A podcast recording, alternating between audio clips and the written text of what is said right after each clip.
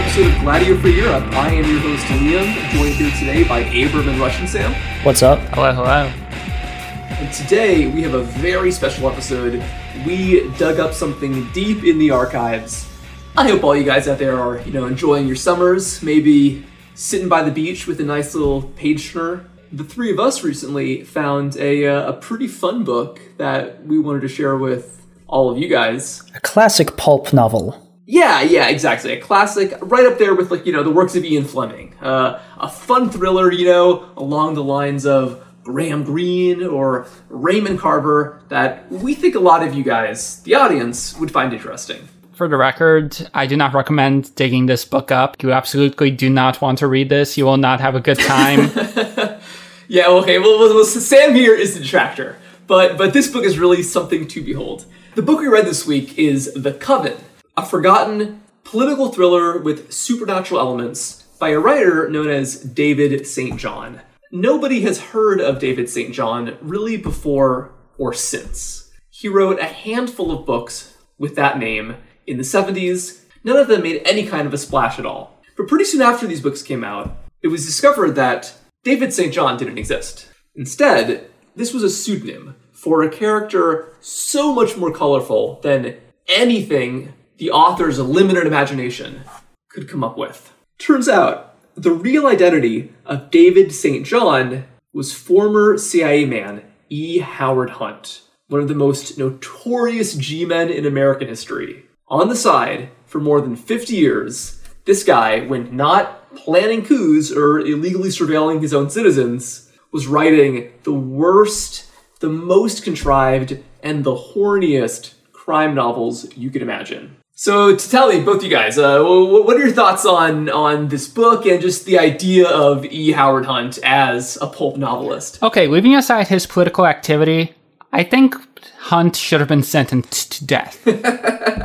For his prose alone, like, it's this very trashy style where at the same time he has pretensions to like literary greatness. Like, he just uh, has untranslated passages in French in there, acting as if like he's Mr. Worldwide. yeah, Tolstoy or something. And uh, you have any, any thoughts, Abram? This guy sort of reminds me early on in Mad Men, I think in the first season, the character Ken Cosgrove writes a short story that's like actually good and gets published.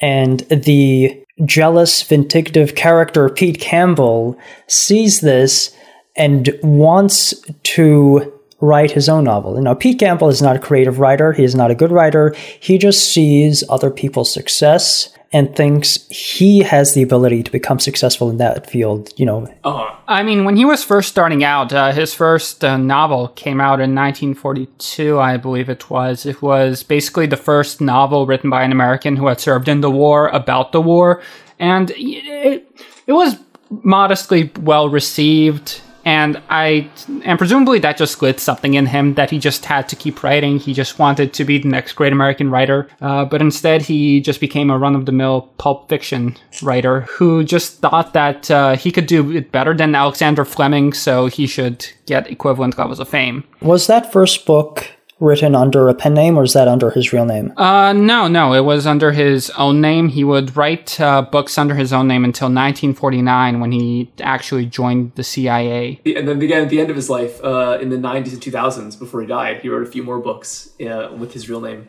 He wasn't doing much writing in uh, in his final days. Like right before his death, they released uh, a book, An American Spy, which was ostensibly written with the co-author, but the co-author was just like the ghostwriter because by that point, like he was sick with everything. He had like cancer, he had pneumonia. He, he just wasn't in a state to actually be writing. So they just like handed it off to this guy who was just hired to do the job. And I mean, I read some of it. It's okay. It's it's readable, but you can tell that like his heart wasn't really in it.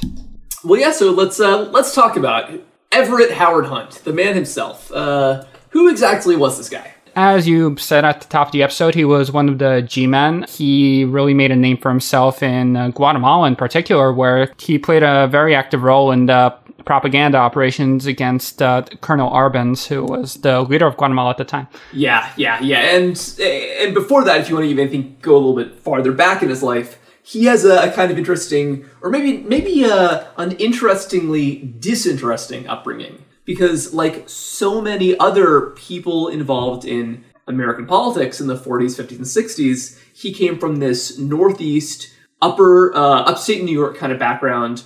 Quite privileged, you know. He went to private school, ultimately went into the Ivies. But what I think is interesting about him, which uh, I think you see a lot among right wingers in this area, is he was never as close to those elite social circles as he wanted to be. And this reminds me of the uh, the Pete Campbell comparison, Abram. And comparison to somebody else that will be uh, Barry, yes, yes, we'll mention him soon. Uh, another thing to mention here, uh, I couldn't find confirmation of this, but it, some people might have suggested that uh, the Hunt family was Catholic. It seems like it's not totally known for sure what his religious affiliation was. But if he was Catholic, he was uh, very much a Catholic in the uh, William F. Buckley style, but you know, like a, a, Catholic wasp, basically.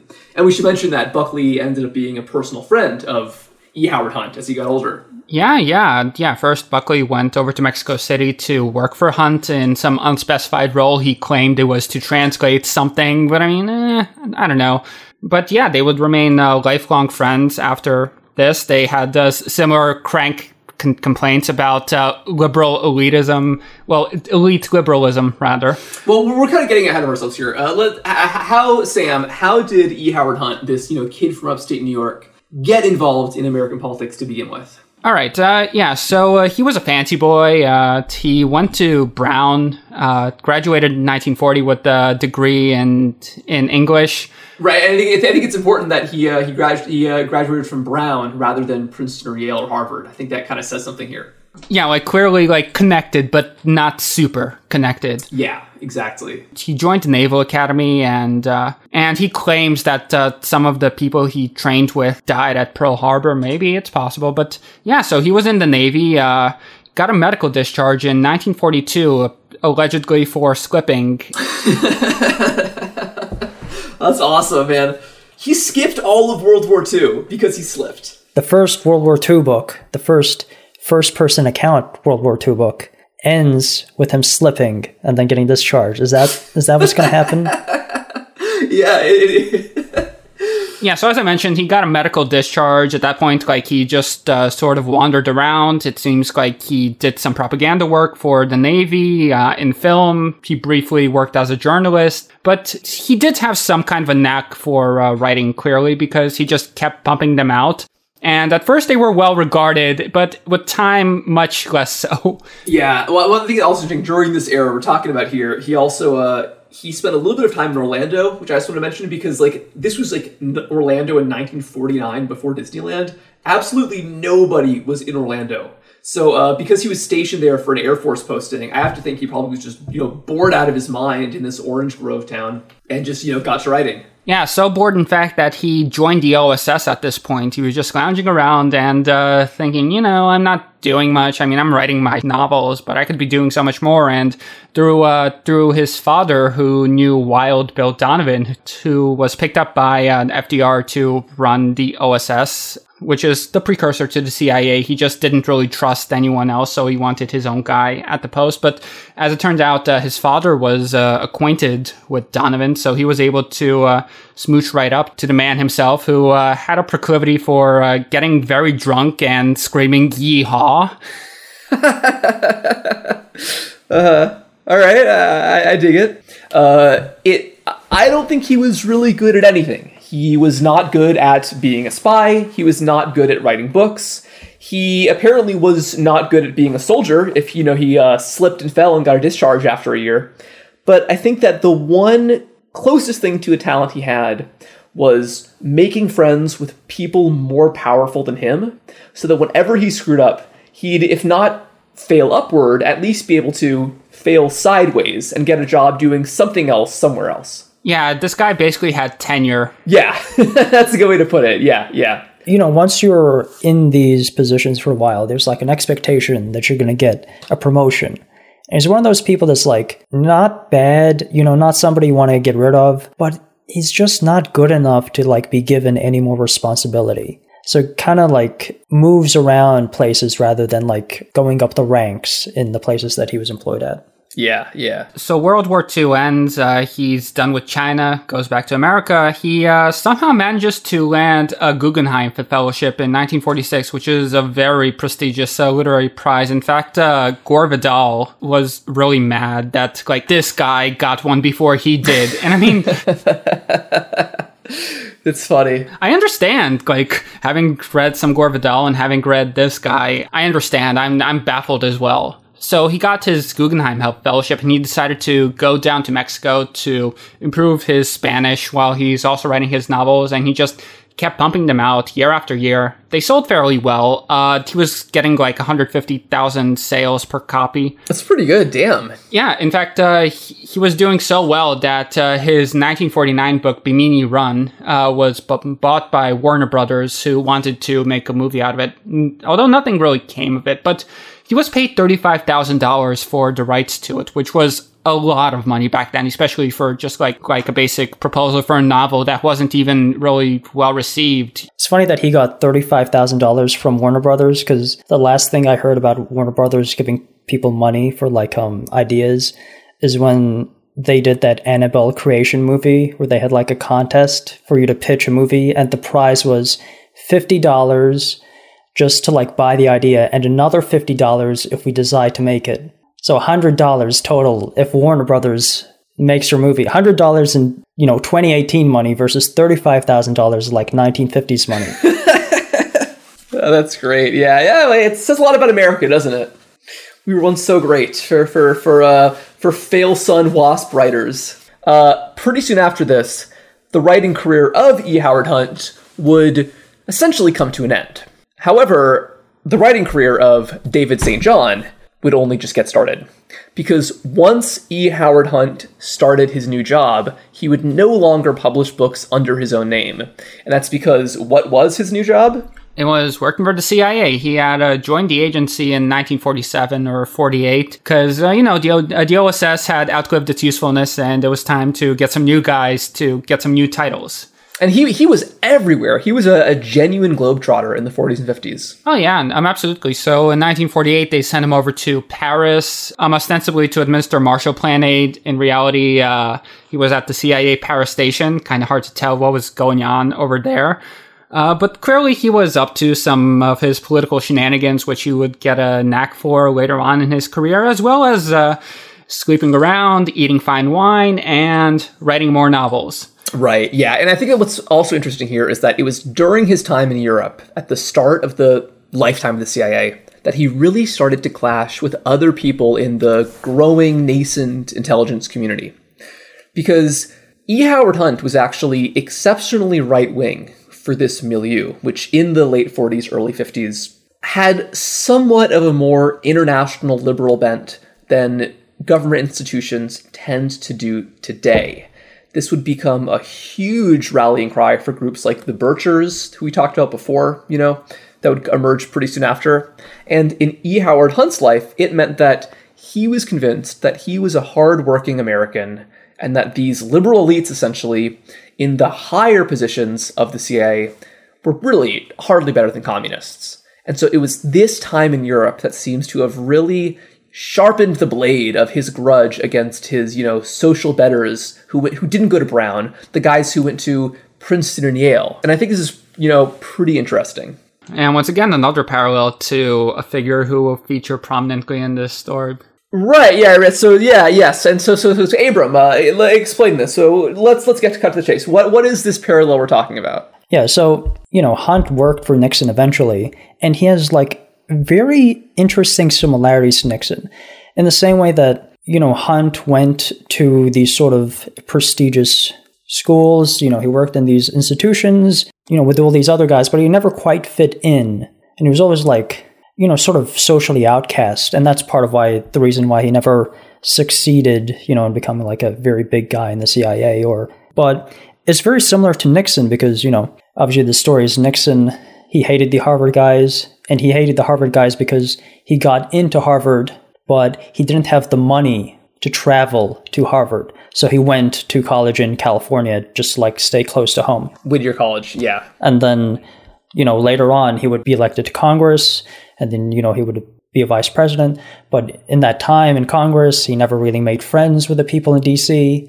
He was actually good friends with JFK in the very beginning, but Oh, that's funny. I know that. then they ran against each other, and you know that friendship kind of like sailed by. But yeah, he again he was same deal. He was always a little too right wing, or just a little too much of a nerd, really. Like if we're being honest, like a little too much of a a buzzkill to like be in like the Georgetown parties. Yeah, yeah.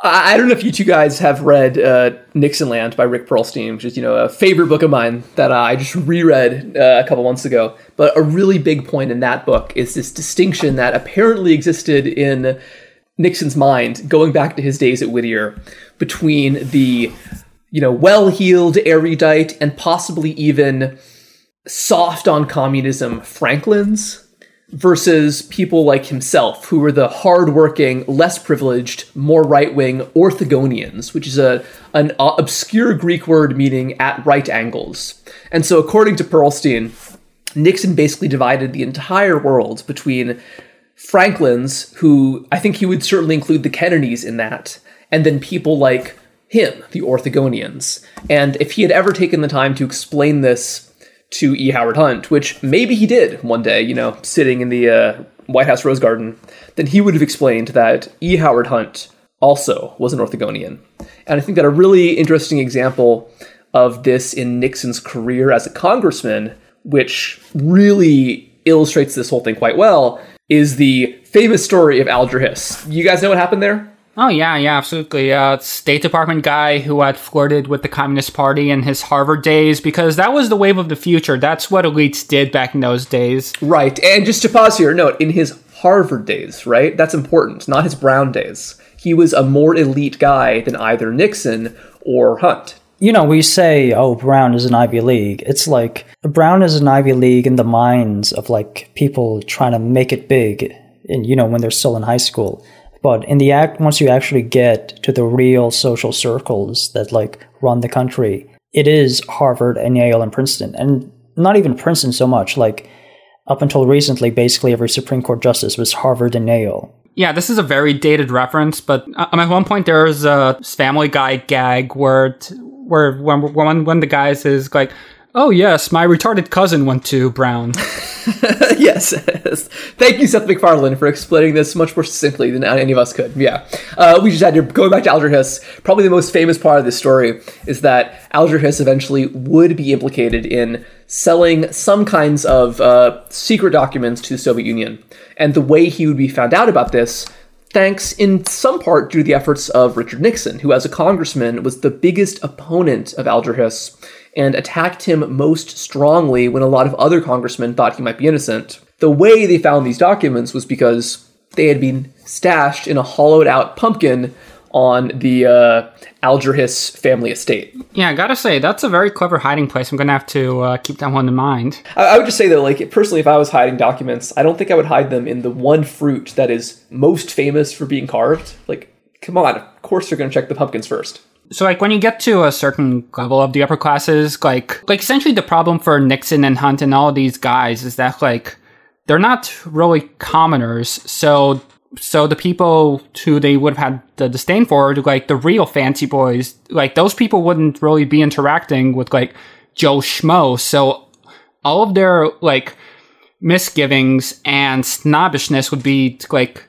directed towards these people who are like well off enough to be in the club somewhat, but not well off enough to have the same pedigree.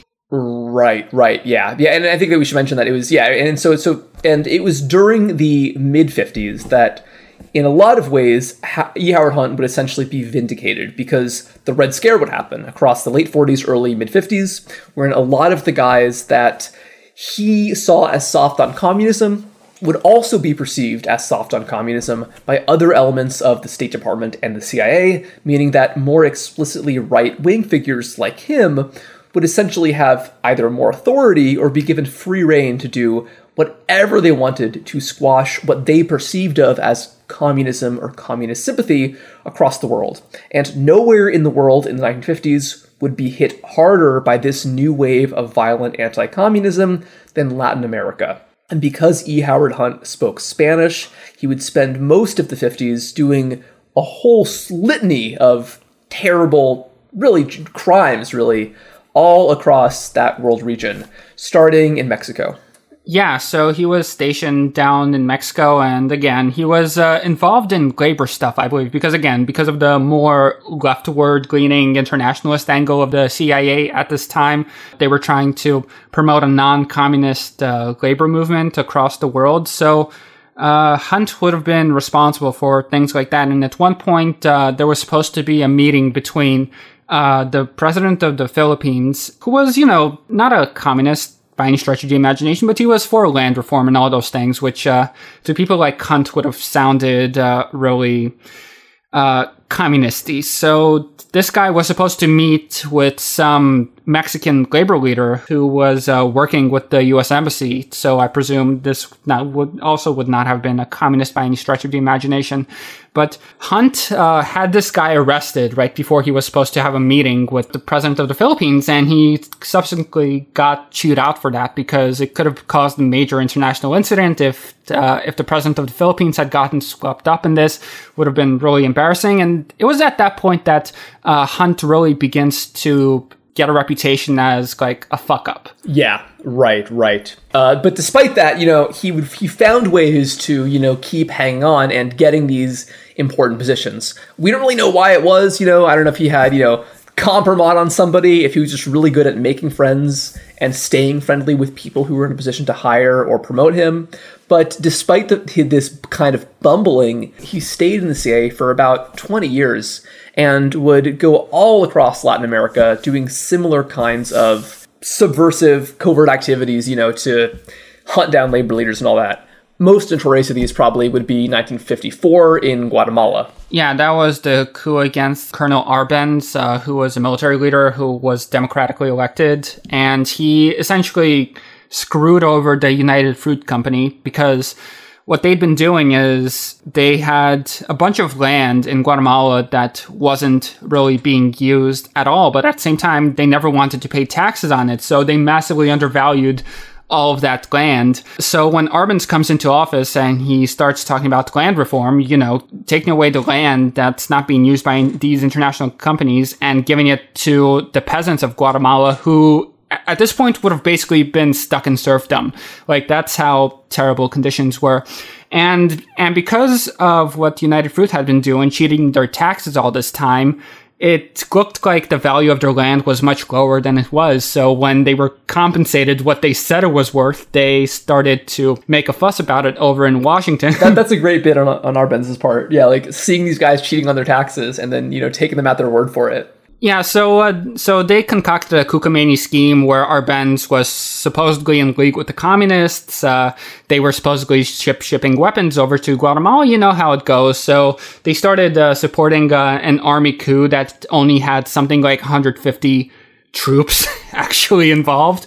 It was minuscule, but they did have access to jets, which they used to great effect to actually bomb the capital city of Guatemala to demoralize the population and get people to surrender. And it worked. Uh, they they got Arbenz out of there, and they replaced it. They replaced the government of Guatemala with a junta, which would completely roll back labor protections and pretty terribly uh, oppress the people of Guatemala for years.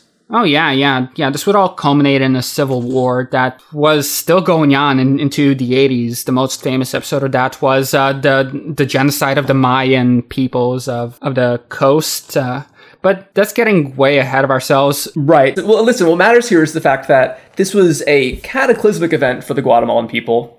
And it also involved, uh, it, it didn't go super well for the CIA themselves, as far as I understand. But because they managed to pull it off, this would be the feather in E. Howard Hunt's cap for the rest of his career.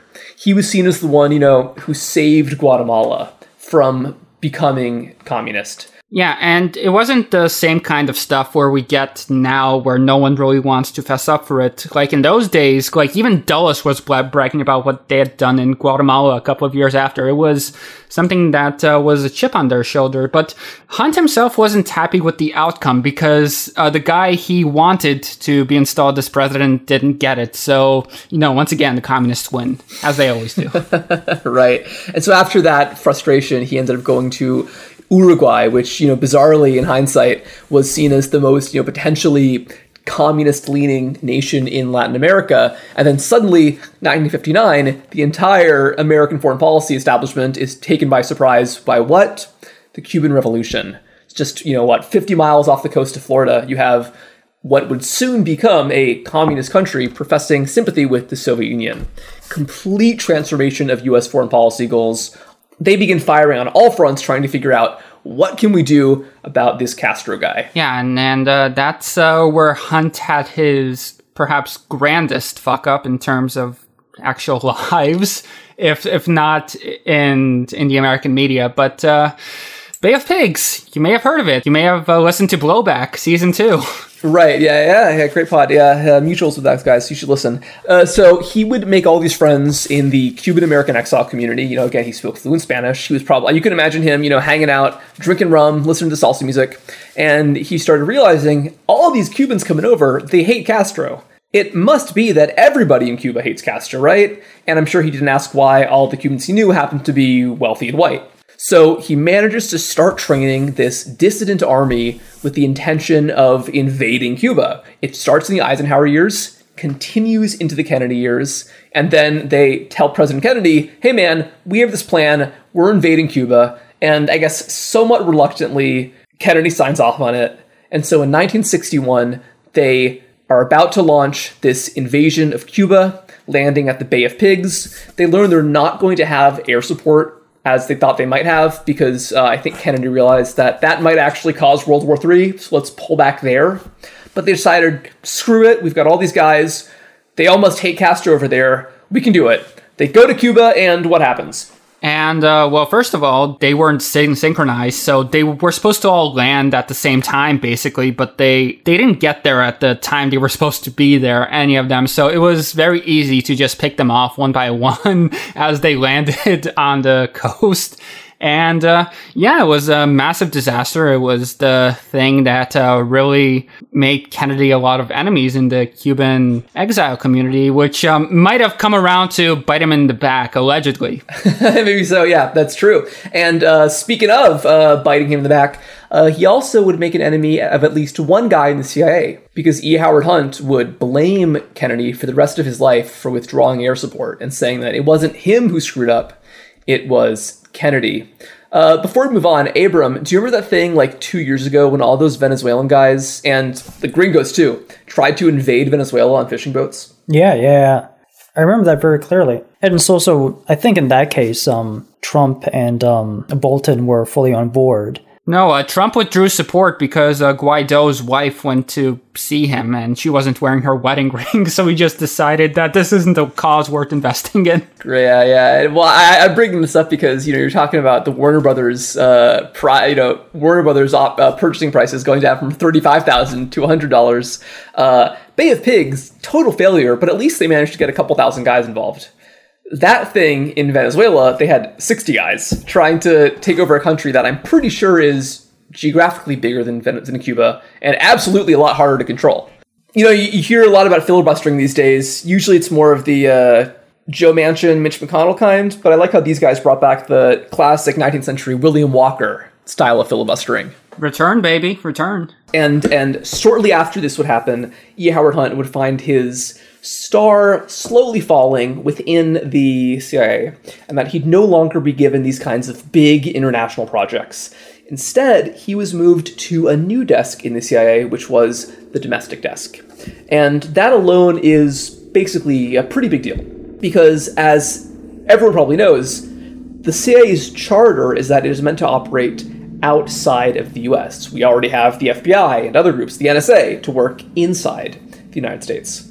So what was what he was doing here, moral judgments totally aside, was on paper illegal, but this would be what he'd be doing for basically the rest of his career would be internal meddling. The same kinds of stuff that he did in Cuba or in Mexico or in Guatemala, now in the US. Just maybe he couldn't be as explicit about, you know, this kinds of suppression.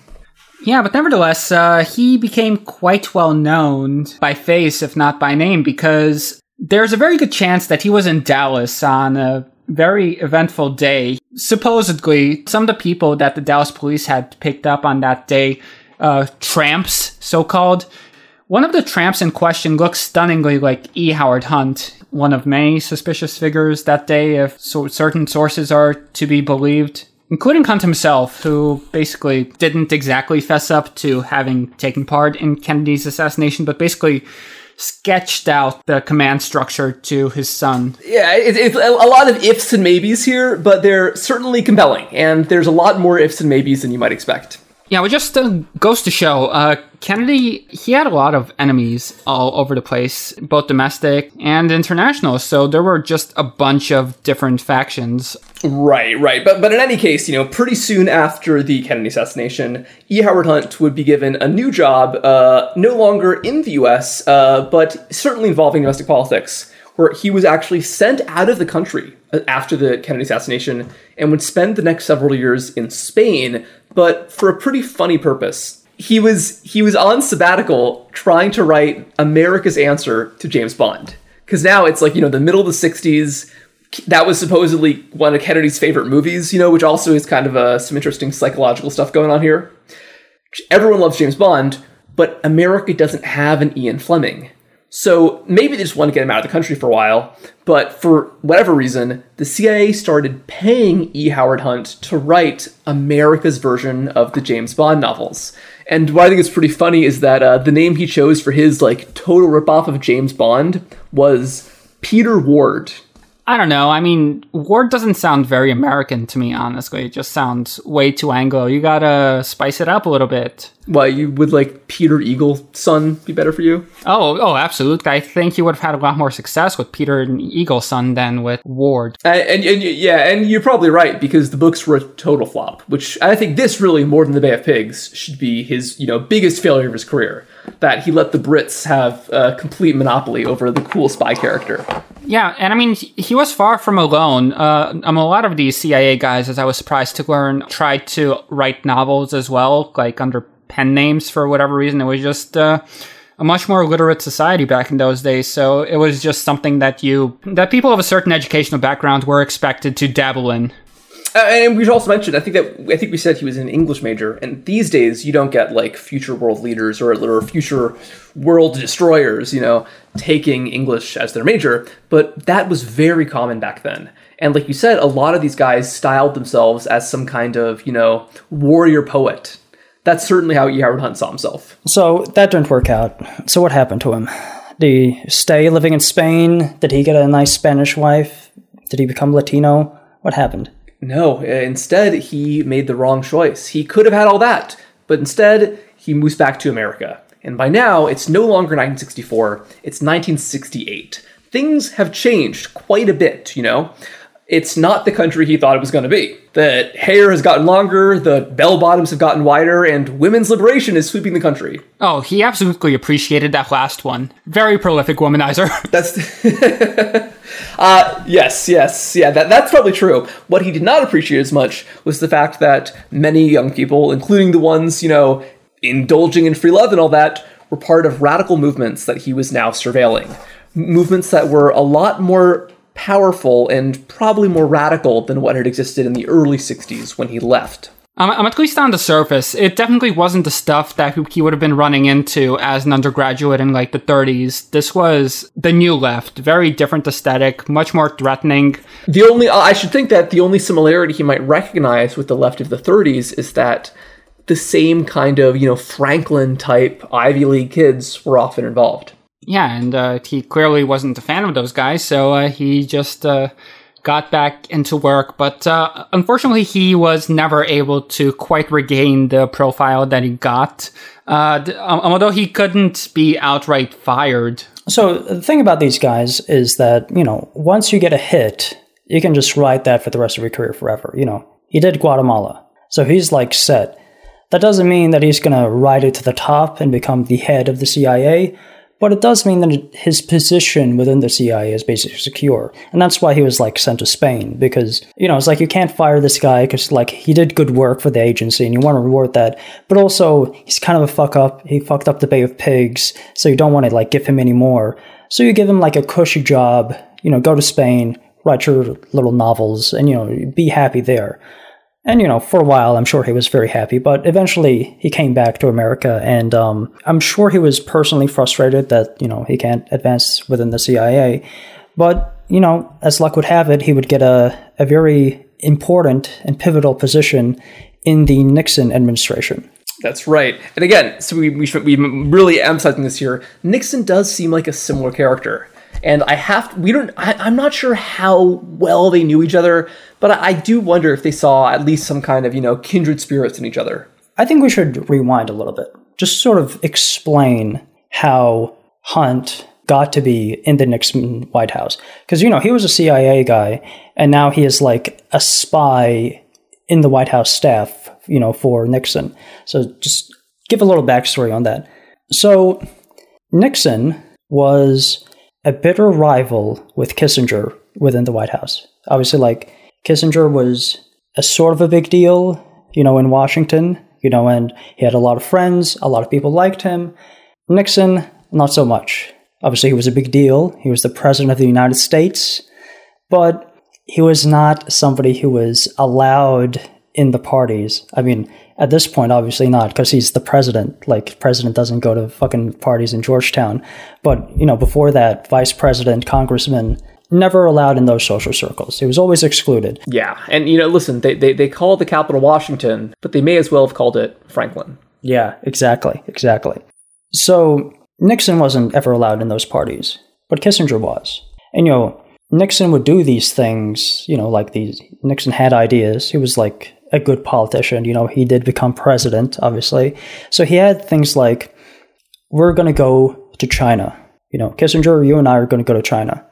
And then Kissinger would like, you know, talk back like, absolutely not. There's absolutely no way we're going to go to China. And then, you know, eventually it happens. Kissinger and Nixon go to China. It's very successful. You know, uh, open up negotiations with China. It's like a big deal. This is like one of the things people still remember Nixon for. Maybe the most important part of his presidency. Yeah. And then what does Kissinger do? He goes to Georgetown to the parties hosted by people like Katharine Graham. Katharine Graham was the woman who, uh, her family owned the Washington Post, and she was like the um, manager of the company at that time. So, you know, she was like a big deal in Washington. So Kissinger would go to those kinds of parties with those like liberal elites, and he'd say things like, "Oh yeah, going to China was my idea." I had to like convince Nixon to do it, mm-hmm. and shit like that would eventually get back to Nixon, and Nixon fucking hated Kissinger because of shit like that. He would constantly do that. Whenever something good happens, Kissinger would go around and like take credit for it. So, what Nixon does is he gets tape recorders installed in the Oval Office under the pretext that, you know, once, you know, we are going to write our memoirs, we're going to have like taped evidence of like who came up with what and, you know, whose ideas were whose ideas and yada yada. But, you know, there's like a, a little hitch up is uh, Nixon, you know, I, I, say he's a nerd. He's like a book nerd. He's not like a, a tech nerd. So, like, uh, which button do I press? What does this knob do? Like, how do I work this thing? Way above like Nixon's uh, talents with technology. He couldn't figure out the gizmos. Yeah. so, what they do is they make the tape recorders voice activated. So, whenever just whenever just in the Oval Office, whenever Kissinger comes by and we start talking, these tape recorders would just like start recording and then we're going to have a complete record of literally everything that happens in the Oval Office, right? Oh my god. And then, you know, obviously, uh, what those tapes end up revealing about Nixon is uh, obviously. Oh my God! You're yeah. That's an interesting story. I never knew that part. That that is wow, and that that that would be the best part of the Nixon story I've heard so far. He literally hung himself by his own petard. So he does that. Another thing he does is that and Nixon has these guys, you know, like Kissinger and um, Haldeman, who was Nixon's chief of staff, and like Ehrlichman, who was like um Ehrlichman. just like an advisor to Nixon. They were those three were basically his Berlin Wall. So what happened is Nixon would drink. He wasn't like a big drunk. I think he just he had like some kind of medication, where it's like he just takes a shot of whiskey and then becomes like insanely drunk. So he would like late at night he would like take he would take some whiskey and then he would just like say insane shit like we're gonna bomb Damascus. And then Haldeman and you know Kissinger and they were like, we're not gonna fucking bomb Damascus. We're just we're just gonna let him sober up and then you know he'll completely forget about it in the morning, right? But you know over time, new people start coming into the White House, and new people like the plumbers. The plumbers being Howard Hunt and Gordon Liddy, and these were the guys that you know Nixon got because he needed um people to take care of like domestic affairs for him essentially. And when these guys were like pitched to Nixon, they would say shit about like Howard Hunt. Oh, he's James Bond. He's a pro. He's going to take care of whatever you need. Obviously, Howard Hunt is not James Bond. He can't even write James Bond. Uh huh. he's just like a, you know, he's a guy who, you know, did some good work, but also did a lot of bad work. So, you know, he's like a mixed bag. But, you know, because he's a mixed bag, he can never advance further within the CIA. But you know, you can unload him on the White House. Right, which, and yes, and what he does would be the probably the most famous aspect of the entire Nixon presidency, even more famous, at least in America, than the China visit. Basically, at a certain point, Ehrlichman and Haldeman, you know, they have like, they delegate to like um, junior people, and those junior people will like delegate to the um, the plumbers. So, like, one of those guys was like John Dean. So, instead of the Berlin Wall Ehrlichman, Haldeman, Kissinger, instead of you know his insane shit going to them and stopping, it would go to people like John Dean, who would then go to like the plumbers and say, you know, let's take care of this for um the boss.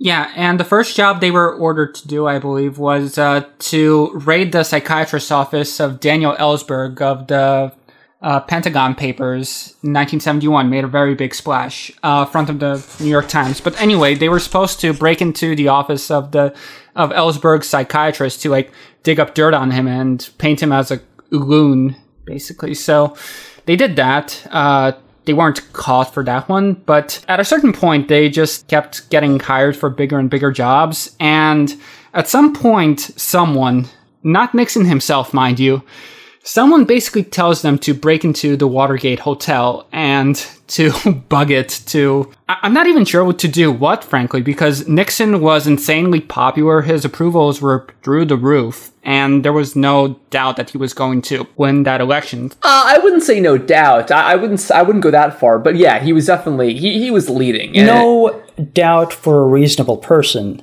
Plenty of doubt for a person like Nixon. Uh, that and that's it right there. You've got it. Yeah especially with these, you know, commie sympathizing Franklins running the Democratic Party now. Yeah, yeah, but again, Nixon didn't order it. Someone lower down on the food chain suggested that they do this. He, well, what he did was he he created these people who would be he gave people these positions of authority where they and the encouragement to do these kinds of illegal things. He let them work out what the details would be, and the details, please tell us. Yeah, I mean, he would say things like dig up dirt on Ellsberg and then, you know, the fact that they did something illegal, I mean, it might have not been something like that Nixon was personally aware that that's what's going to happen. You know, he just says what he needs and then, you know, they figure it out. Another thing is that for a lot of early Nixon staffers, they knew him before he was President Nixon. So they knew like Vice President Nixon or like candidate Nixon or like Congressman Nixon. They knew him well and they knew like when to listen to him and when not to listen to him. But these newer guys coming in, you know, like Howard Hunt or John Dean or Gordon Liddy, they knew him as the President of the United States of America. You know, they're not going to treat him as like just some crazy drunk. They're going to treat him with the respect like somebody in that position deserves, and they're going to do what he tells them to do, even though they really should, you know, push back on it or just or just like forget about it honestly, you know? Yeah, yeah, but Nixon's big mistake was after this had happened, it wasn't that he had ordered this, but rather that he refused to do anything about it because he was in general a very non-confrontational guy. he just didn't like doing any of that stuff. So, so the idea of coming out and saying that these guys, they, you know, they did this, it, it would have made him look bad, period. So instead, they just went into full denial mode, at which point uh, the whole thing really spun out of control. Yeah, again, remind you, JFK hung Edward Hunt out to dry. Nixon just went all in and just let him do what he needed to do. JFK survived uh, the Bay of Pigs scandal. Nixon did not survive the Watergate scandal. Right. And Hunt himself would survive too, although he did get sent to jail. Ultimately, he just jumped ship because he saw which way the wind was blowing. But although he just uh, got away with the slap on the wrist, just a few years in prison, his wife actually ended up dying in really mysterious circumstances at this time. Right. Very weird. Yeah, again, talking about all these ifs and maybes. This is one of the weirdest stories of the whole, I would say, you know, Watergate saga or even E. Life. What exactly was she doing and how did she die when she died? Yeah, so his wife, uh, uh, Dorothy, uh, she was also seemingly affiliated with the CIA, although there isn't really hard evidence for that. But um, in any event, she was sent off to Chicago with $10,000 in cash and some kind of documentation. Uh, uh, presumably, this was Hunt trying to pay someone for some kind of favor to get him off the hook. But the plane that she was on, it, it crashes. It never reaches its destination. So Dorothy Hunt, as well as the other 40 something passengers on the plane, died that day. Um, officially, it was a pilot malfunction. Some guy wasn't doing what he was supposed to. But I mean, like the entire point of all of these uh, um, operations isn't to, without a shadow of a doubt, say that something didn't happen. It's to create enough reasonable doubt that it's to create a story that will run at the newspapers. Mm-hmm. And I think that that might be more than anything else. You know, well, if you look at like you know this podcast, Gladio for Europe, if, if you look at the the Gladio program in Italy, most famously, the idea was really just to use violence to sow chaos rather than to promote any kind of particular political message. Because if your intention is more control by various American government agencies uh, over governments, foreign and domestic, then more chaos can allow groups like the CIA or NATO or local governments in Italy, for instance, uh, to enforce their authority and crack down on potentially troublesome parts of domestic politics. But that is enough about E. Howard Hunt as a spook, as a G Man, because this episode is not so much about his career in government. Instead, it is about his side career. We are going to focus on E. Howard Hunt as a novelist. And one novel in particular. There are over 80, you know, so uh, if this tickles your fancy after you've listened to it, th- there's a whole universe for you to explore. Many of them available on archive.org. Right. Yeah. Yeah. So yeah. So so this book, uh, which we tried our best to get through, it's it's pretty tricky, uh, given the really how awful some of the prose is, and we are about to show you how awful. It is a spy thriller essentially about this high-powered, super cool, jazz-loving DC lawyer who gets involved in a murder mystery about a young singer who seems to have occult ties. We have a lot of these uh, passages of this book sampled here, so I think we can probably just dive into it. Let's set the mood, Abram. Would you like to lead us off with the very first wonderful paragraph of his 1972 book, The Coven? Certainly. The sound of my door closing on the day's last client was no louder than a detonating grenade. When the echoes died away, I stretched and massaged my neck muscles stiff from staying over long in one position. The time was a little over six, and my secretary had been gone an hour, leaving me alone with Mr. Rolf Johansson, who droned on about alleged whiplash injuries suffered from a collision seven months ago. It was a lousy case, on the face of it. Sorry, Mr. Johansson, but I don't handle contingency suits. His eyes unlidded like a startled toad. Huh? You're Jonathan P. Gault, ain't you? The fellow who was district attorney here? Not exactly. Here in Washington, the title is United States Attorney, and I was an assistant. Wow, real riveting stuff. Right. So, so the, the yes, so it's hilarious. Yeah, he he he really imagines this like kind of film noir character who's this you know former assistant U.S. attorney. Uh, the guy's name we have to mention if you didn't hear it. Jonathan Galt. Classic awful dork shit. It's yeah, it, the, the whole character's name is an allusion to uh, the works of Ayn Rand. The character of Jonathan Galt, he's this, you know, well-heeled, highfalutin lawyer who everybody in town thinks is really cool. Pretty soon after this happens, he meets up with his girlfriend, who we find out is actually engaged to a, some wealthy man. But you know, John Galt is so hot, she can't stay away. He's a big jazz fan, which is very funny, that kind of character. And whenever he goes to jazz clubs, all of the older black musicians go up to him and say, Oh, hey, it's my friend John Galt. You're so cool. What year did he write this book? 72. Yeah, so this was this was when when jazz was safe, but funk was coming up. Yeah. This is such a throwback. This feels like a 52 book. Yeah, because like I'm just reading it, like I can kind of picture in my mind what he's going for, and he's going for like a black and white 50s like noir camera above um, the spinning fan, you know, just light illuminated through the blinds, that sort of thing. Yeah. Exactly. Yes, exactly. It, it reminds you also, it kind of harkens back to the kind of art that was cool and transgressive in the 30s and 40s, but no longer in the 60s and 70s. And I think that I think the, the fact that the character is really into jazz is interesting because now in the 60s and 70s, this was right when jazz, which had previously been quite edgy and associated almost entirely with black artists, was, had lost that shine. And now newer, edgier music like funk, you know, was coming up.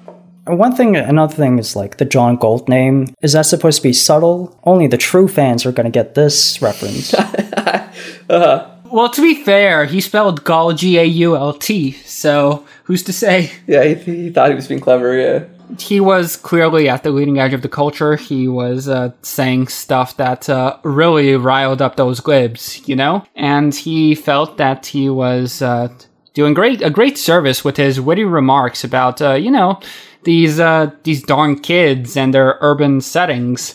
So yeah, here's one. Georgetown, I mused, once the fashionable quarter for the colonial residences of slaveholders and plantation owners. Then, for decades, a slum, until the New Deal, it became a low rent magnet for Roosevelt's bright young lawyers who grew affluent and rebuilt and remodeled it into the highest priced real estate south of Park Avenue. Now, in the phrase of a famous urban planner, Georgetown had become a zone of permissiveness, or in the words of a resident, the tagline of the dirty joke that was the district. The cycle was complete and the downgrade was in sight. The Aquarians had taken over. Right. He doesn't even explain what Aquarians mean because his audience, right wingers in the 70s, knew that that was a byword for hippies, you know? Yeah, it's also funny because, like, Georgetown, I mean, like I said, Georgetown is the place where Kissinger and, like, Katharine Graham hung out. Georgetown is the place where people like him weren't allowed to hang out. So trying to paint it as, like, this Bay Area, like, place of debauchery in Georgetown, like, come on. well, yeah, speaking of the debauchery, uh, the plot really gets going once he takes his girlfriend, who is engaged to another man but loves him because he's so cool, to a jazz club where there is this mysterious new singer adored by the counterculture crowd, a young black woman named Andre Lescaut. Uh, what I think is hilarious is that he mentions that she sings in French and African. And uh, this whole first encounter with this singer, really her main appearance in the, in the book, uh, I think is is just rich with unbelievable levels of racism and also unbelievable references of horniness. Could you please, Sam? The spotlight lengthened along the slim body of the singer. The gold chain with its pendant marked her hip line, and her hip legs seemed extraordinarily long, adding to the serpentine effect of her writhing body. Cords in her neck stood out, her mouth opened wide as her voice soared in a bird-like cry, and resonant crash of unseen drums ended her song. For a long moment, silence gripped the room, as though the listeners were stunned by the final burst of sound. Then people rose, applauding wildly, shouting her name, shouting encore, encore. And, and when I rose, I watched the woman in gold, and saw the trace of contemptuous smile. Her presence, her bearing were proud, even haughty, no, regal was a better word. She reigned over the room, over the mortals who paid to see and hear her, and I sensed that she despised them all. Right. Yeah. I also was kind of funny that uh, E. Howard Hunt describes this character as having cafe au lait skin. And I think it's funny how like so many, you know, horny white writers when describing black women characters, they can't avoid food metaphors. If it's not some kind of coffee, it's like, you know, some kind of chocolate. I guess that's also another thing that's also a little anachronistic is, you know, he, describes her as she sort of sounds like a belly dancer or like, you know, dressed that way, right? Even though she is a singer. And that's like a sort of thing that was, yeah, a 50s pulp icon. I'm not even sure if that's what he's describing. It just comes off that way. Like he could be describing like a contemporary kind of style, but still describing in a way that it sounds anachronistic. Right, right, okay, yeah, because again, and, like jazz clubs were not any kind of countercultural center of the '70s. These kids would have been listening to, if, if they were black, they would have been listening to soul and funk, and white radical kids probably would have been listening to like you know psychedelia and early metal. This was not like they weren't listening to lounge singers. And he also, in addition to emphasizing, you know, her skin tone and the the curves of her dress, he also describes how uh, her performance was so magical that it actually was magical. If uh, you could explain, Sam? I gazed at the flame of our candle, saw it moving slowly to vertical, and then through the loudspeakers came a low, tense, primal beat. Above the center of the dark bandstand, I saw something, an awareness of light rather than light itself. Gradually, it materialized into a rough circle, about a yard in diameter, but with the depth and substance of a globe. Within its circumference, there seemed to be a slow falling shower of golden particles, much like the synthetic snowfalls inside hollow glass souvenirs when stirred or inverted. Those had limitations, but gold rain seemed endless. And again, this is kind of weird because mostly he's known for writing like very realistic thriller fiction, but this book seems to take place in a universe where magic is actually real. Right, right. It's funny. The magic stuff is only going to get really more crazy out of here. Uh, but but yeah, and so we'll, we'll read, read the next part. You know, which could this which which remember like this is a world where magic exists essentially. The singer sang, and it seemed as though her ode was to darkness, telling of time before man was even shaped to tread the earth. I felt the heat and the slime. Fear drenched my face with sweat. It was far more than the mood evoked by the singer. For though I could see those things, seeing myself naked and befouled, struggling through a labyrinth of primeval vines that tore and clung at my bleeding flesh, God, how did how was this published? well, it's it just yeah, I know it's it's so unbelievably indulgent, and also you know all the references to music by a black performer being primeval and primitive that keeps coming back primeval, primordial. I wonder why that is. yeah, well, in any case, shortly after the main character, who is totally not E. Howard Hunt, totally a different person, the main character, John Galt, remind, remind you, he finds out that this singer, Andre Lescaut, has been murdered. They initially think that it's a robbery, uh, maybe even fueled by acid, which was the big scary drug in 72. But eventually they blame the killing on a older African American dancer named Shinbone Gates, who had performed in Hollywood musicals back in the 30s, but then had fallen on hard times. And as as the uh, coroners are taking the body away, the author E. Howard Hunt can't help but include this one little right wing gripe. One flicked away a butt, then shoved the stretcher inside and closed the rear door. Both got up in front, and the siren began to growl. The ambulance lurched out of the alley, gaining speed and volume. For God's sake, Sunday afternoon, the gal's dead, and they got to race back to the morgue? For what? He replies, Union rule. I don't understand what the complaint is here that they're getting the body to a morgue in a timely manner after it had been lying outside uh, all night, presumably. no, no, yeah, yeah, you have to have a little like you know union diss in there. Yeah, and I can't even tell. Yeah, I can't even tell what he's really upset about here. It's just that what like are they too fast, too slow? I don't know don't have time to just like sit around and bask at this murdered woman's body. They gotta get back onto work. And wouldn't you believe it, there's plenty of basking at this dead black woman's body throughout the novel. Oh yes, yeah, definitely very odd, uh, a very unusual use of the corpse as a storytelling object. But we're getting ahead of ourselves. Like we mentioned, that character Shinbone is blamed for the killing, and there's another little right wing uh, little gripe slipping in when E. Howard Hunt makes sure to mention that simply because Shinbone is black, uh, half of the audience wants to think that he has to be innocent. Uh, by Tuesday, the press was evenly divided on the case. Half of them took the sociological slant. Shinbone's tragedy was the result of race depression, while the other half slavered over the case's lustful implications. But they were united on Shinbone's guilt. I think it's kind of interesting because this idea that um, oh like the libs they're they're so sympathetic to black offenders that's such a common right-wing racist trope today all over mainstream discourse all over the internet we've talked about this before in the 70s they didn't even want to like give the accused any rights at all. Like even Of course, you know, in our episode on Dirty Harry, for instance, Yeah, and uh, obviously the complaint was like, oh, liberals are too obsessed with like the sociological or socioeconomic causes of crime. They're not like hard on crime like you know Nixon is and shit like that. Yeah, yeah. There's a, a bunch of great moments. At one point, uh, Galt is talking to a cop, and the cop is just like, "Oh, I'm so glad that that a lawyer's here because that way, when I'm accused of police brutality in court, I'll have someone to back me up." Yeah, no, yeah. Uh, and another kind of funny moment is that with the whole trial is that um, uh, at one point uh, there's this little exchange here where uh, someone asks John Galt, "Do you think Shinbone is safer in jail than on the streets of Washington?" And then you know John Galt smirkingly replies, "Isn't everyone?" Yeah, the, the cities are out of control. That, that classic '70s thing. Yeah, but in the case of Shinbone, he actually like lives in a dilapidated shack. From the point of view of John Galt, this is an act of mercy to keep him in jail. Right.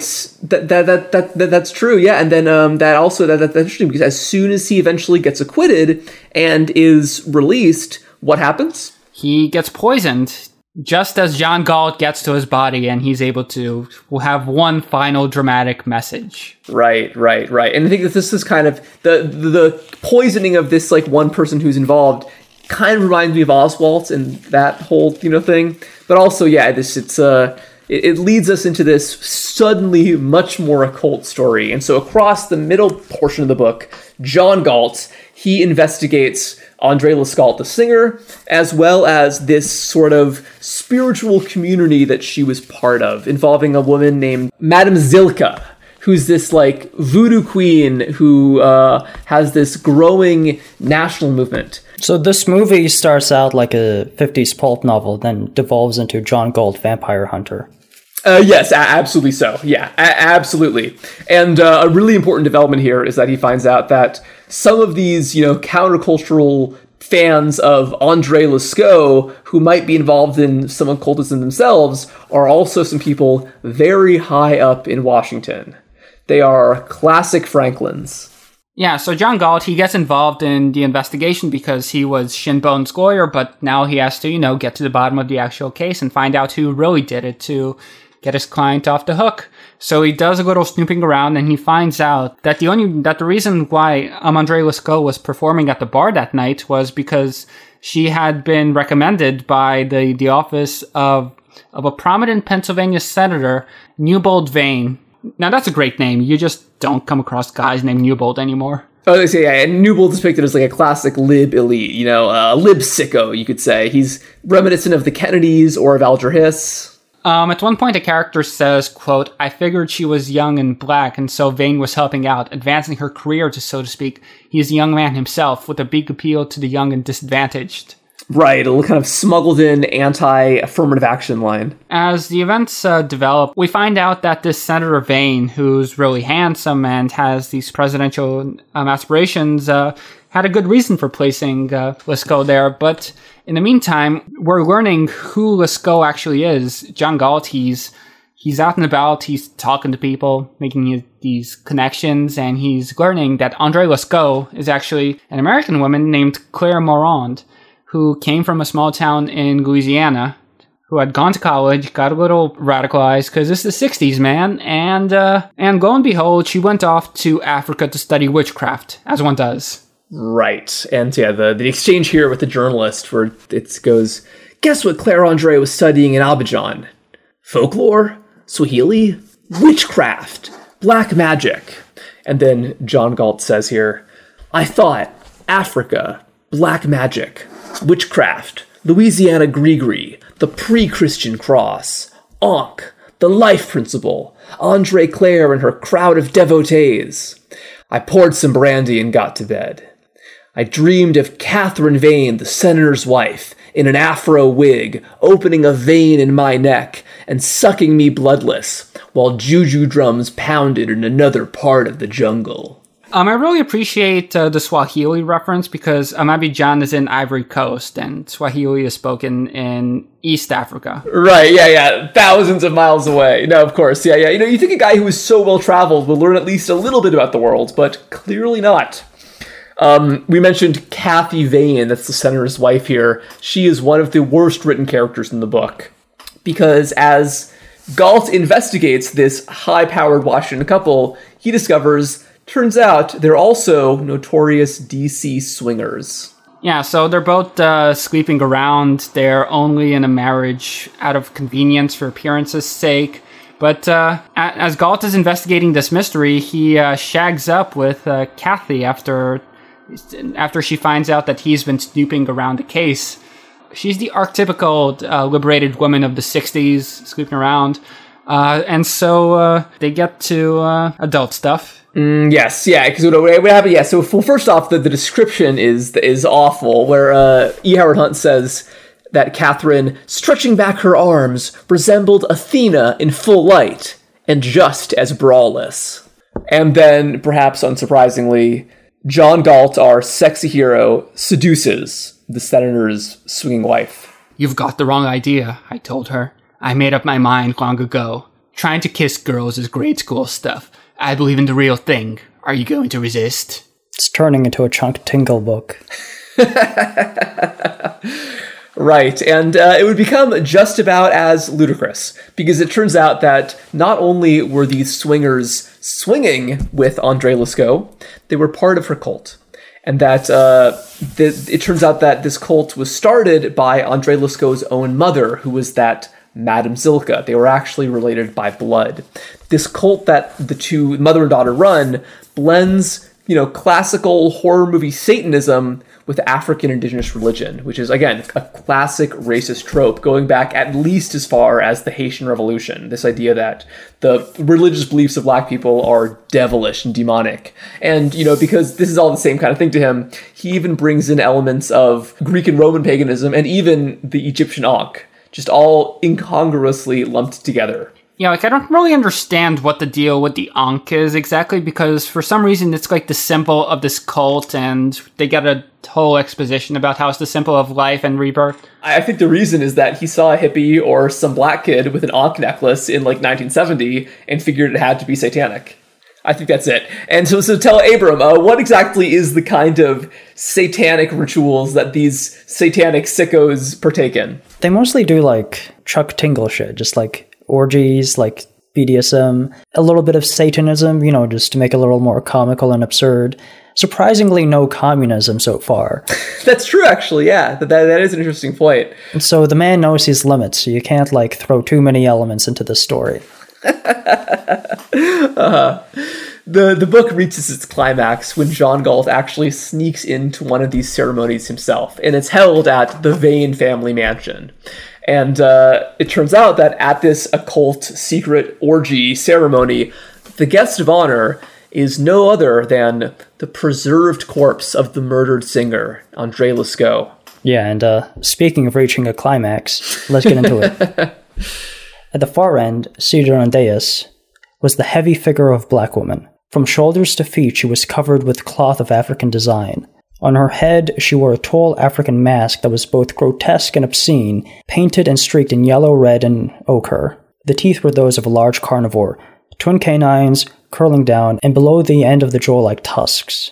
Her left hand gripped a foot high ankh, and the other a sort of jointed flail. As the music rose to a peak of sound, the flail lifted and slashed downward. On her knees, a woman turned and approached the throne. The flail cut across her breasts.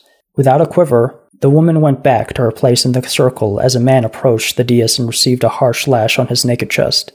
Then the next woman, followed by a man, alternating sexes until a dozen had paid obeisance to the flagellant in the mask, and the circle was again intact, the eyes of the celebrants fixed on the coffin and its corpse. Right, yeah. So yeah, it's like yeah, it's some weird BDSM shit while there's this like naked dead body of this singer just poised, posed right in the middle of it. It's yeah. This this idea of like this predominantly white crowd attending this African ceremony, I think it also it's, it shows this right wing attitude that liberals are secretly some kind of black supremacist. That all they really care about is being whipped by a black person. That's that he's really showing his ass here. This is what E. Howard Hunt thinks about left wingers. He thinks that anti-racism is some kind of masochistic show, and that that's the only reason any white Democrats exist. I think uh, Jordan Peele might have read this book at some point. Well, after this, uh, after this goes on, you know, to, in, in a classic voodoo ceremony fashion, they have the obligatory chicken sacrifice, and this time it's done by Kathy, the senator's swinging wife. And because it's written by E. Howard Hunt, she can't just kill a chicken. She has to kill a chicken while naked and letting its blood slither down her body. Please, Russian Sam. Legs spread, Catherine Vane leaned backwards, drawing the pullet above her breasts where the blood fell and flowed in a single rivulet bisecting her naked body. The bound wings strained a final time and went limp. Catherine's fingers dipped into the throat and drew a bloody line across her pelvis, then tossing the dead pullet under the bier and stood with arms lifted and outstretched, displaying the inverted cross painted against her flesh. I'm just constantly amazed by how bad the prose is. Like, like you know what? I should start reading shitty literature more often, just because like I try not to indulge this kind of stuff. But you really need to read it from time to time to get some perspective on what good writing is. Because, good lord. uh-huh. Well, and, it's, and after this scene, after the uh, this chicken sacrifice, uh, this is where the book really takes a left turn. And so there's hints of this before, but this is where the book really becomes exceptionally magical because uh, without any explanation, after this ceremony happens, the body of the murdered singer essentially comes back to life. Her body starts moving, and then her voice is magically, mysteriously heard by all. And then, in this kind of sudden, quite literal deus ex machina, the voice of Andre Lescaut tells the gathered cult members that one of their their own cult had ordered her killed, that somebody among them had coveted her authority.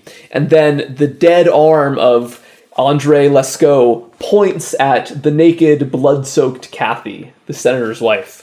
Yeah, so uh, as one does, she she runs out when she's accused, but uh, there's a Doberman outside that's ready to pounce and kill her. Right. So yeah. So just yeah. Just as uh, how neatly this this plot was resolved with you know the dead body explaining who kills her, then you have the villain of this book being quickly eaten by dog. It's great writing, you know. Right, yeah, and, and the book basically just kind of ends there. Uh, it's then uh, he get the, John Gault gets out without having really done anything to save the day.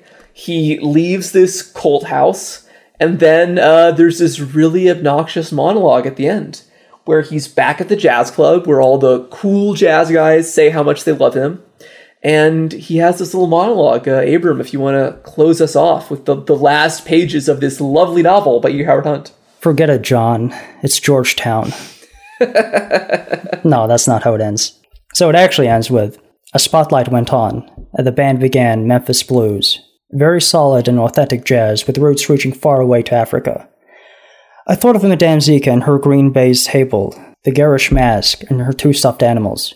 Perhaps a bronze crematory urn had been placed there beside them. She would stay on there alone in the old house, alone except for her relics, until it was bulldozed down, leveled like the rest of the block, and then she would go somewhere on welfare. I didn't think Social Security would willingly send monthly checks to an elderly witch, even if she was non practicing and retired, but I would be glad to take her case. Right. So yeah. So how does this book end with a little a little crack about uh, a black woman on welfare? And, again, it's like I think that this this book just it's interesting because it's it, number one, it's just such a window into the reactionary world of the 70s, which we're in a lot of ways still living in today, in you know the the world that these people created. But I think it's also interesting because this wasn't just like some guy. This was somebody with an incredible amount of power, whose worldview I think uh, clearly informs the actions that he would take, both in the CIA and then later in the Nixon admin. Yeah, he was a person in a position to impose his worldview onto others, you know, in a way that, like, basically no other writer could. Right, right. And that's what, yeah, there's so much discussion about, like, you know, if art can be harmful. And I, I don't think this book was necessarily harmful on its own because it had very little impact.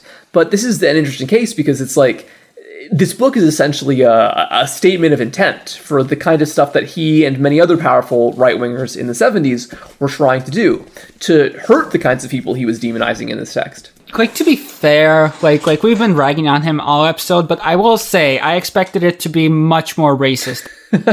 Cannibals running around and putting white people in cauldrons while like dancing around. He goes he goes pretty far. Uh, honestly, I, I think it's I think it's not too far off from that. It's just he just has this kind of like occultist vein over it.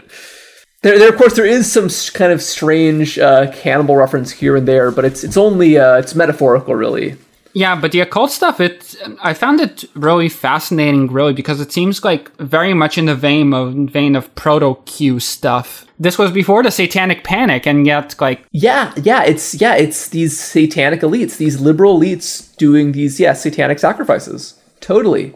Yeah, I mean, it, it's not that extreme. It's not like Indiana Jones' Temple of Doom, right? Where they're like, you know, eating snakes and like cracking open like a, a monkey's skull and, you know, like that kind of over the top stuff. Yeah, that's more racist. Yeah. You know, I would have expected something a little closer to that, but, you know, it is sort of grounded. It's not like going insane with the magic stuff. Yeah, but not to give uh, Hunt too much credit here. At one point, he describes a character as, quote, large and black. He was naked except for a loincloth. And then, of course, the whole like yeah, cafe au lait skin for the protagonist, or the not for the the, the singer who dies at the beginning. Uh, I, I, I think I, I'm pretty confident calling this a, a quite racist novel, even if it, by the standard of its time, could have been worse. I'm scared to look at his other work. Right. Well, I think that beyond the prose, what I think is so bad about this one is just like how indulgent it is. How he's just imagining the protagonist as just like the cool, the coolest kind of like you know middle-aged white guy who he totally clearly thought he was. It's just so interesting to see like what what this says about him. You know how he saw himself because clearly he thought he was John Gault. Well, well, it's funny you should say that, Liam, because uh, his uh, children seem to recall him in a very similar light. Yeah, one quote that I found from his son, Saint John Hunt. Uh, that's his name, by the way, Saint John. Saint John, in an in an interview for Rolling Stone, said, "quote He wasn't faithful to my mom, but she stayed with him. He was a swinger. He thought of himself as a cool dude, suave, sophisticated, intellectual. He was Mr. Smooth, a man of danger. He was perfect for the CIA. He never felt guilty about anything. Right. He would even be uh, m- much more critical of his father, kind of almost surprisingly so. He also in the same interview said, quote, He was a complete self-centered wasp who saw himself as the blue blood from upstate New York. I'm better than than anybody because I'm white, Protestant, and went to Brown. And since I'm in the CIA, I can do whatever I want. Jew, N-word, Polak, WAP. He used all these racial epithets. He was an elitist. He hated everybody. Very old school uh, WASP attitude. Like, not even Italians are safe. Yeah, the the, the Polacks too. Yeah, yeah. Uh, Abram, can you read this quote we have by Ambassador Sam Hart, which I think is kind of funny, who was ambassador in Uruguay uh, when E. Howard Hunt was the station chief there for the CIA? Everett Howard Hunt Jr. was a unique character, said Ambassador Sam Hart, who met him when Hunt was chief of station in Uruguay in the late 1950s. He described him as totally self absorbed, totally amoral, and endangered himself and anybody around him. As far as I could tell, Howard went from one disaster to another, rising higher and higher, everything floating just right behind him.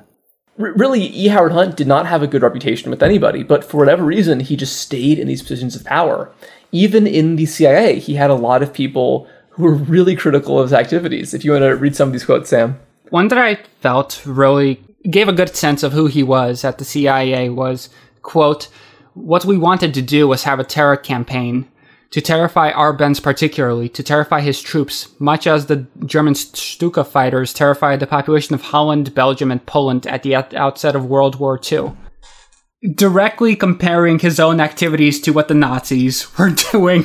And somehow he managed to maintain the illusion that he was the good guy, but it, it didn't work out for him well at all, really. By the end of his life, he was sick as a dog. He couldn't rewrite his memoir because, as I mentioned previously, he was sick. He had everything. He had pneumonia, he had cancer, one of his feet got amputated. He just kept having strokes. And yeah, it sounds like he got what he deserved ultimately.